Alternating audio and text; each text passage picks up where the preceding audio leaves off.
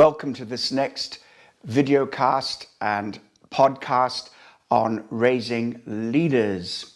We are now in session five, and uh, the topic is passion for discipleship. And uh, in the Vision Handbook, uh, session five actually is chapter four, and also in the textbook for this training, People with a Passion, it is here as well in this book, chapter 5. Okay, so that's uh, where you will find the material. I think as we are now one third of the way through uh, this teaching series, it's good to do a little recap. Now, I'm not going to recap on all of the teaching, but I'm going to recap on where you need to be if you are truly in training for leadership. This uh, teaching is on the vision part of the cell vision, and uh, but it's it's not just listening to this kind of teaching or preaching or reading any of the materials that I have uh, prepared for you. It's about doing the work. So let, let's let's go through this. As I said, textbook, people with a passion. That's available. You can order that online, or you can also get a PDF version. In particularly when we're recording this during lockdown, it's part. It's difficult to get hold of, but we we have we can mail it to you, or you can also download the PDF. Then there is these three booklets, which are the training materials. The Vision Handbook. That's what I'm taking you through as I teach you, I present an aspect of the vision, which is really the core values of the cell vision. Then there is the logbook, which is which your mentor will take through with you to, to chart your practical progress and the development of key skills and competencies which are necessary for cell leadership. And there are places in there where your mentor will help sign you off. And then there is another booklet, which is the leadership development booklet, where there's more information.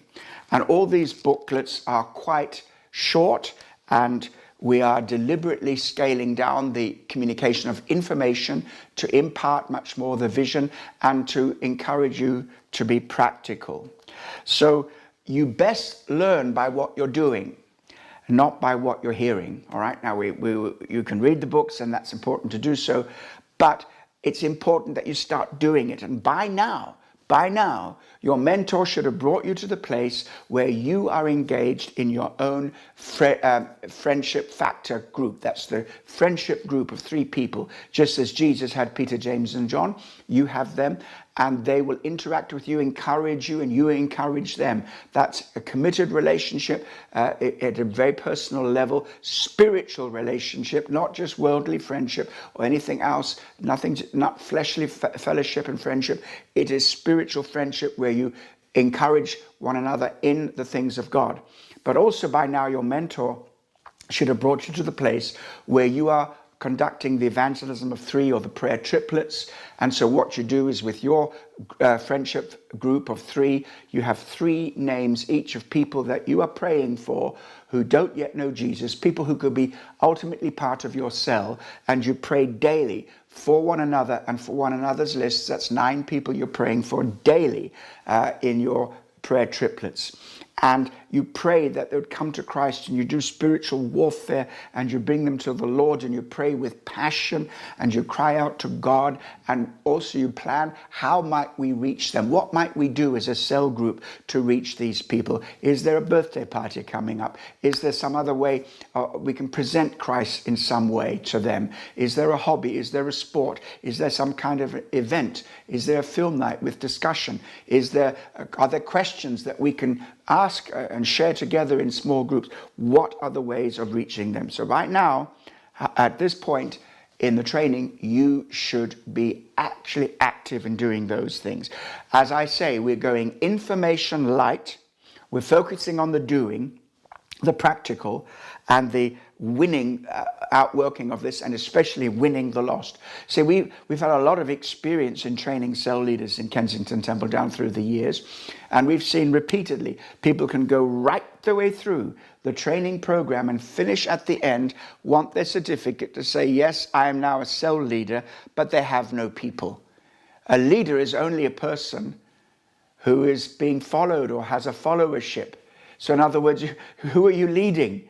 So start now. It's more important that you win people to Christ right now so that in one month, two months, three months, when you've got the minimum required skills and, and understanding of cell ministry for you to actually lead them. But win them now. Don't wait. Don't wait till the end of what you consider to be a course because this is not just a training course. This is raising leaders. That's why we're emphasizing the word raising leaders, not training leaders. We're actually raising leaders with people who can reach out for Christ. Now, in the teaching and presenting of the presenting presenting presenting of the vision, uh, we've been talking about a passion for Christ, talking about a passion for souls, and now we're talking about a passion for discipleship. Matthew 28, verses 19 to 20 says, Go therefore and make disciples of all the nations, baptizing them in the name of the Father and of the Son and of the Holy Spirit, teaching them to observe all things I have commanded you. And lo, I am with you always even to the end of the age. Amen. Those are, in many ways, Jesus' last words. That was the mandate he passed on to the church. And to me, it's very interesting because it is about multiplication, it's about filling the earth, it's about discipling the nations. And this reminds me of the first creation the original creation mandate, if you recall, God made humanity in his image, male and female, and he said, uh, Be fruitful, multiply, fill the earth, and subdue it.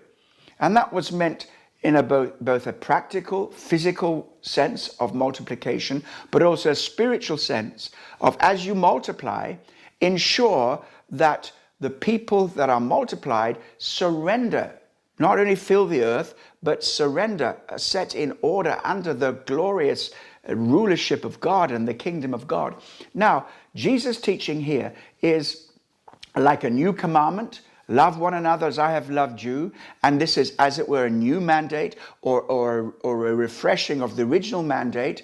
And it is put in these terms fill the earth and multiply, multiply, fill the earth, but bring people into a discipling relationship. In other words, they come to faith in Christ, but you teach them to observe everything that Jesus commanded so we grow in the kingdom of God.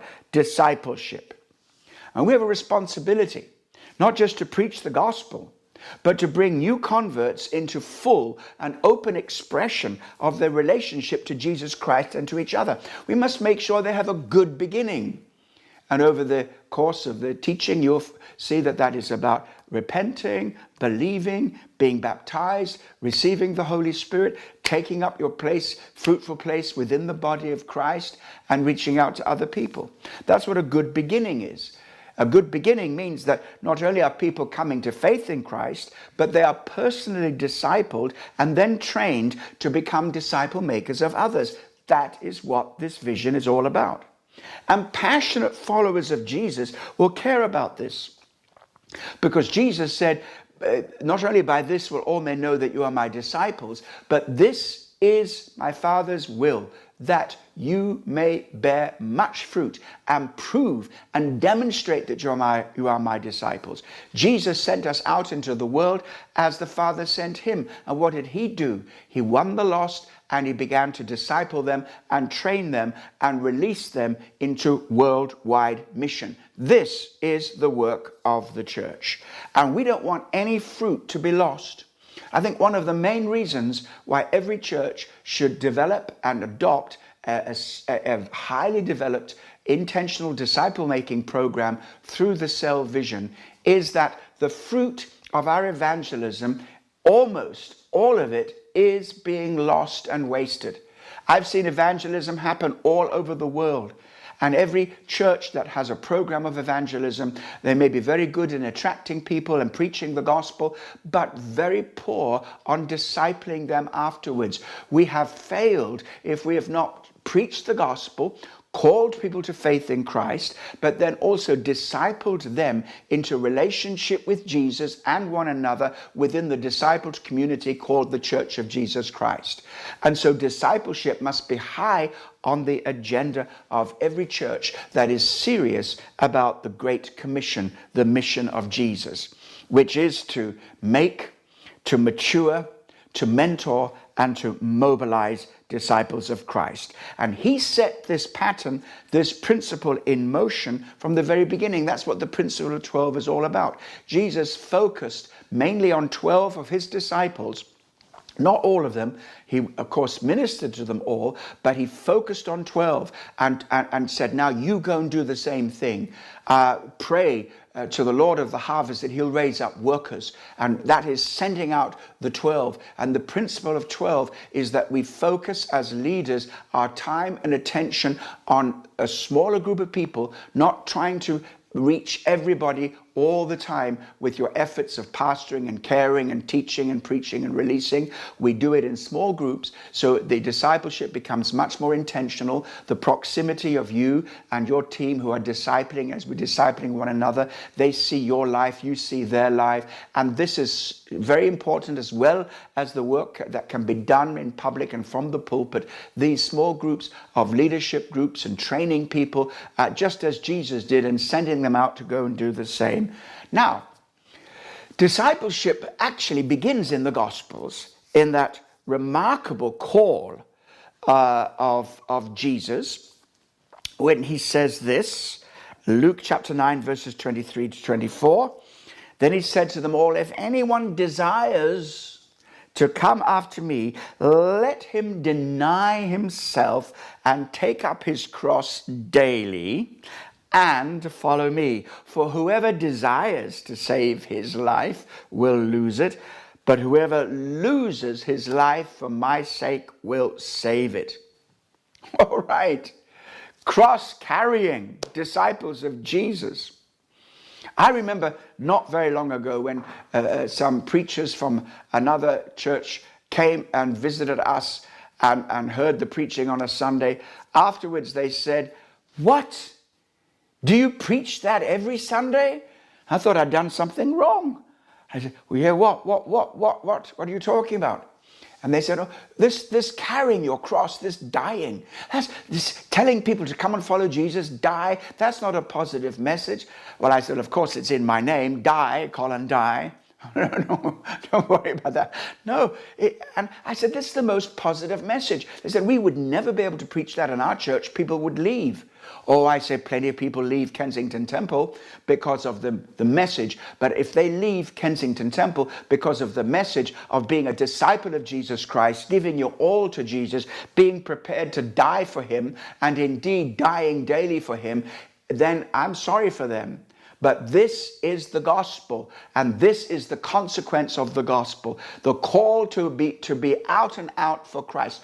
Oh, Colin, you can't expect everybody to be like that. You're trying to make apostles of everybody on the planet. No, no, no. The 12 apostles were unique, but the principles of the apostles in discipling and nurturing and preaching the gospel and healing the sick and, and raising the dead and discipling the communities. That is the work of the church that goes on and on. Discipleship is at the very heart. Why? Because it glorifies God. And the fruitfulness of our lives is measured by what we've done with the call of Jesus Christ. Now, this is about having a desire, a desire which is overriding. Now, I've heard a lot of preachers preach like this. No wonder people get depressed. Listen, you gotta take up your cross and follow Jesus. What's the matter with you? You're a lazy Christian. You are a fleshly Christian. You should take up your cross and follow Jesus. Now, wait a bit. You might be saying, Isn't that what I've just been talking about? No. That's not what Jesus said. He did not say, Take up your cross and follow me. What he said is, If anyone desires to come after me, let him deny himself and take up his cross daily and follow me. Whoever desires to save his life will lose it. So here's the point it begins with spiritual desire. I said that in an earlier podcast. It's about desiring Christ. It's having a passion for Jesus, which is which comes as a result of knowing that He loves you, that He died for you, He gave His all for you. You could never ever repay that debt. Don't even try. It's an insult to try and repay Him for that. You cannot. But what happens is when you see what He's done for you and you see His love for you, you're overwhelmed with gratitude, and all you want to do, the most logical, reasonable response is to say, Here am I. And it's not just because of what He's done for you, it's because of what He can give you. You've seen something in Him that you desire. And what do you desire? One word for it. What do you see in Jesus that you desire? One word for it. Is it love? Maybe that comes close to it. Is it salvation? Yeah. But more than that, it is life. When you see Jesus, you desire him because of the life he has. Remember when Jesus began to teach very hard things, like, unless you eat my flesh and drink my blood, you can have no part in me. And all the disciples left him, apart from his 12. And Jesus said, Will you leave me also? And Peter said, Where would we go. Only you have the words of eternal life. So Jesus says, if you see something in me that you desire, what is it? We are drawn to life. We're drawn to the fullness of life that He gives, the richness, the life that he gives. And eternal life is that salvation life we're talking about. We see life, and because we see life in him, we desire him. And because we desire him, we will break that other desire, which is the desire for our own life. Our own life, to be boss of our own life, to, to live our own life. And that word desire is a strong word. We've covered it before, and it's in the book and the manuals here. Thelo, It means a desire that is so strong, it's almost a craving. This desire is so strong, it's so intense that you will give up everything, you will deny everything else in order to pursue this one thing. We are pursuing life eternal life in Christ. We have it as a gift, but we are entering into it more and more deeply by following Jesus. And in doing that, we are prepared to crucify the old life, to deny it, to deny it. And that old life is not the true, is not our real life. The new life is our is is uh, the new self is our true self. We crucify that old thing because we found something better, which puts us in touch with our original purpose in this planet. Strong's Concordance contrasts this word thelo, which means strong, intense, passionate, overriding desire, with another word, bulimai, which means a kind of weaker form of wishing and wanting, somewhat uh, against our own will. And the choice is clear passion for self or passion for Christ. If you pursue your own life, you're going to lose it. You're not going to enter into the fullness of the life that God has for you, that's for sure. In one of the points of contact here, you'll find it in the book. You need to uh, uh spend special attention on teaching on, on the, these two words for desire and see how it relates to you. Ask yourself, do you are you too full of bulimai or do you have thelo? Now then, very moving on very quickly, we have uh, this verse Mark 1:17. Jesus said, "Come follow me and I'll make you to become fishers of men." So following Christ means to be like him, following his teaching, but especially in this, to become fishers of men. And to be a fisher of men means that you are raised up from the very beginning to reach out to people. Uh, and in Luke's Gospel, chapter 5, just check it out. Uh, you might, if it's still one of those uncorrected versions, in the Vision Handbook, it says Luke 15, but I think it, uh, it's corrected a little later on. We're talking about Luke chapter 5. It's where Peter lent Jesus his boat. He pushed the boat out, and, and, and Jesus stood in his boat and preached from there. What an amazing message this is.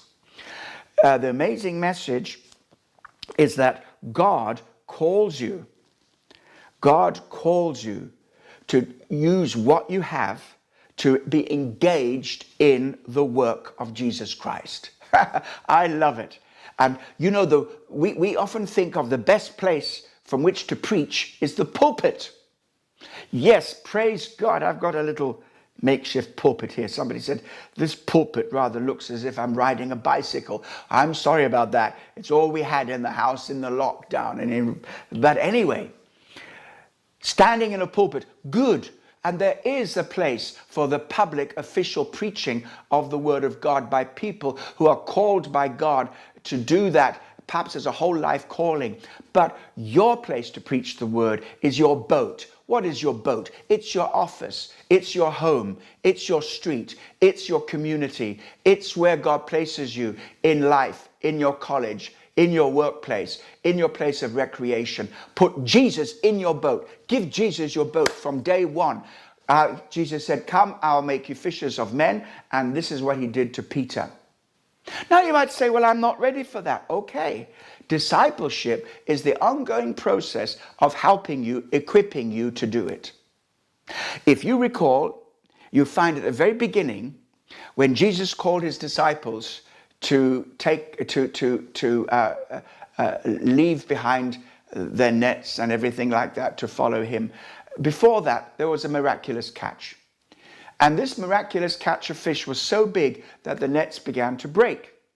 Now, at the very end of the gospel story, this time not in the synoptic gospels, Matthew, Mark, and Luke, but in the gospel of John, is a similar incident. Jesus tells them, throw your side, throw the net out in that direction. And they brought such a miraculous catch, but this time the nets did not break. In the beginning, they were, they were washing and cleaning and preparing their nets. And the word for that is katartizo. You'll find it in the manual and you'll find it in the booklet. And what that means is to mend or to prepare. And this, I think, is an indication of the Holy Spirit of the work that Jesus was doing with his disciples. He took them in a place where they were broken, where they needed mending, and he mended them and also trained them and prepared them and fully equipped them for the work of making disciples so that at the end of his ministry they were ready and all they needed was the Holy Spirit. So, in this work of discipleship, not only are you being discipled and prepared and equipped to serve Jesus for the principal task of winning people to Christ, consolidating them in the faith, training them into leadership, and um, sending them out into the world. Or, to put it another way, to make, mature, mentor, and mobilize disciples. And whether you are a, a surgeon, a doctor, or a dentist, and you're serving God in that vocation, remember that your vocation, right, or your, your, your, your occupation, where, what, where you are right now, your occupation is the location for your true vocation. And so we call people to serve Jesus in this way. Now, there's a points of discussion here.